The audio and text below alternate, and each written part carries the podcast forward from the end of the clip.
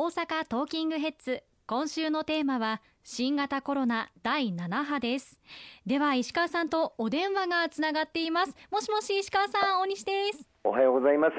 参議院議員の石川博隆でございます。はい、よろしくお願いします。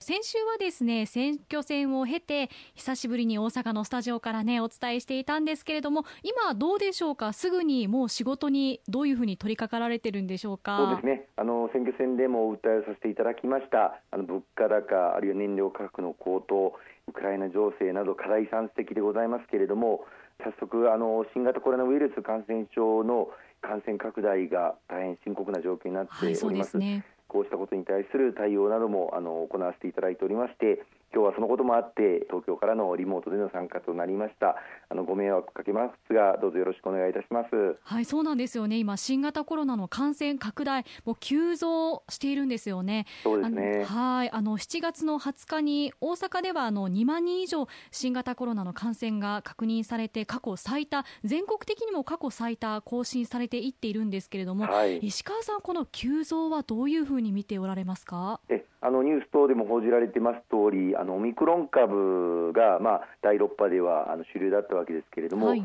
この新しい系統、BA.5 と言われますが、こうした系統がよりあの感染力が高いということ、そしてその BA.5 への置き換わりが進んでいることとかもありまして、この7月になってですね、新規感染者数が急速に増加しています。まあ、この BA.5 ですけれども、まあ、重症化率については既存のオミクロン株とそれほど変わらないのではないかつまり重症度はそれほど上昇しないのではないかというふうに言われていますけれども、はい、あのただ高齢者の方あるいは基礎疾患の方こうした方を含めて、まあ、重症化される方も当然いらっしゃいますのでこれだけ感染が拡大すると重症化される方の数も増えてまいります要注意だというふうに思っています。そうですよね発熱外来の方も結構いっぱいいっぱい検査もいっぱいいっぱいになってきているところもあるというふうにも見受けられるんですけれどもその医療逼迫の度合いによって、まあ、対応なども変わってくるんでしょうか？そうですね。あの必要な病床数の確保など早速あの国から各地方自治体にもお願いをして取り組んでいただいております、まあ、あのメリハリのあるあの対策が必要だと思ってまして、はい、まあ、高齢者の方々についてはあの高齢者施設でのまあ検査をしっかり徹底していくこととかあるいはワクチンの4回目の接種があの今始まっていますけれどもこれがあの7月に4回目を接種される方が大変多くあの対象者の方がいらっしゃいますので、はい、こうした方々の、えワクチン4回目接種を着実に進めていくということも極めて重要だというふうに思っています。またあの若い方々がまだワクチン3回目接種踏んでいないといいますか、まあ、打たれている方がまだ十分に増えておりませんので、ね、この若い方々のワクチン3回目接種を着実にあの進めていくということが極めて重要だと思っています。あのワクチンの接種会場、今大変空きがありますので、ぜひお時間を見つけていただいて、あのこのラジオを聞かれているリスナーの皆様も、まだ3回も打ってないという方、あの今、感染が非常に増えておりますので、ワクチンの3回目接種、ぜひとも打っていただければというふうに思います。またあの検査キットも抗原検査キットなども有症状者に送付するなどの体制もあの整えておりますし検査、医療体制またワクチンこうしたことをしっかりとあの整えていくべく全力を尽くしていきたいというふうに思っています。はい、あのワクチンについては自衛隊の大規模接種会場なども引き続き行われているんですよね。そうですね。あのおかげさまで大阪におきましても2会場また東京と合わせて3会場ワクチンの接種会場あの設定していただいておりますけれども、はい、これも当面延長するということをあの決めていただきました。ただあの接種者の数自体があの少なくてかなりあの空きがありますので、はい、まあ、2会場のままでやるかあるいは接種時間をそのままでやるかこれについては検討がなされると思いますけれどもいずれにいたしましても時間のある方まだ打たれてない方こうした自衛隊のワクチン接種会場もご活用いただければと思いますね。そうですね。あと国民としてはやっぱり引き続き感染拡大防止のために取り組むことはこれまでと同じように行っていくっていう形でいいんでしょうか？えまあ、基本的な感染拡大防止への行動というのはそうだと思います、はい、あの3密を避けること、マスクを着用すること、また手指消毒を行っていただくなどの基本的な取り組みを行っていくとともに、また換気ですよね、はい、あの室内あのご自宅等で家族内での感染で広がっているというケースが非常に多いのでそうしたご自宅での換気あるいはお仕事をされている場所事業所などでの換気なども効果的に行っていただくということも重要かと思います。さらには先ほどもあの申し上げましたけれどもやはりワクチンの3回目接種まだ行っていない方こうした方々への接種を促進していくということが非常に大事だというふうに思っておりますので広報も含めて行政にしっかりこうしたワクチンの3回目接種を行っていただくように求めていきたいというふうに思っています。そうですね。あの一人一人ができることこれからも進めていくことが大事ということですね、はい、今のところは、あの政府としてもあの以前のようなまん延防止等重点措置とかですね新しい行動制限を行うということは、まあ、社会的、経済的な損失とのバランスを考えた場合に、はい、まあ、今回の BA.5 については重症化率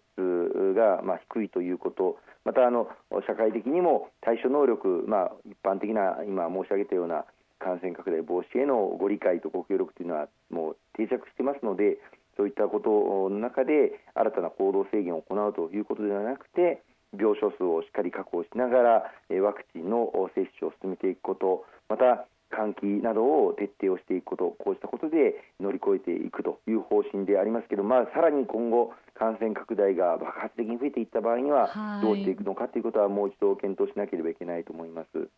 そうですよねあの今、5類相当にすればいいんじゃないかという議論も見られるんですけれども、これはどういうふうに石川さん、思われますか？はいあのまあ、感染症法上の扱いをこの新型コロナウイルスについて、まあ、今みたいな2類相当、まあ、2類相当と言いましても、まあ、2類を超える極めて厳格な、はい、あの対応をしているのをもう少し緩めた方がいいんではないかという議論はかねてからあのあります。そうですよね、まあ、しかしこれはあのいろいろと考えなければいけませんで、はい、今のようなあの感染症法上の厳しい扱いをしているからこそあの感染状況というのをあの追うことができるんですよね。必要な方にはあの入院をしていただく入院勧奨をしていくこともできますしまた家庭での自宅療養をお願いしたりとかあるいは宿泊療養をお願いしたりとかそういった要請もすることができるということになります。これをあの普通の風邪のように取り扱ってもいいんではないかという意見もありますけれども、まあ、自由に任せるというのにはまだ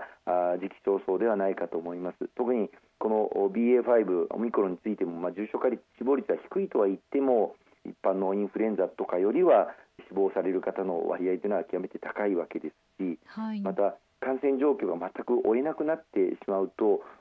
一体どこでクラスターが発生しているのかどの地域で感染が爆発しているのかそういったことも追えなくなってしまうということも果たしてそれでいいのかということもあります。はい、でさらにもう一つは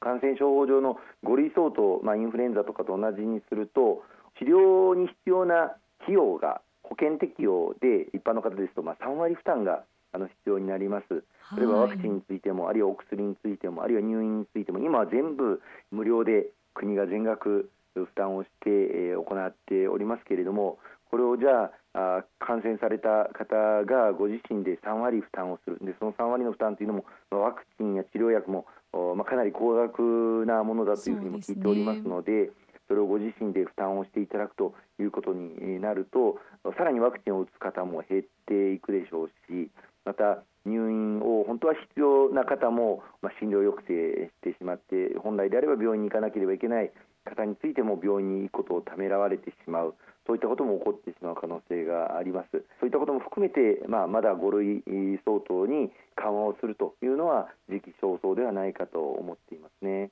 うんなるほど、まあ、5類にすると、まあ、対応できる医療機関が増えるんじゃないかというふうにも考えられますけれどもただ、まあ、費用あと個人の制限を含めるとまだまだちょっと議論というか課題があるということですね。あの対応できる医療機関が増えるかどうかもまた微妙でして、ね、やはりコロナ対応というのはレッドゾーン、グリーンゾーンをしっかり分けて行うこともあの重要ですし、はい、普通のあの一般患者の方と一緒に取り扱うというわけにはいかないと思うんですね、この感染力から言いますと。えそれができるやはり病院というのはある程度やっぱり経験もあってまたそういったゾーニングができる構造上の課題も乗り越えていけるような医療機関でないといけないと思いますしそうしたことができる機関というのはなかなか限られるというふうに思います。そうですねはいありがとうございます。後半も引き続き新型コロナについてお伝えしていきます。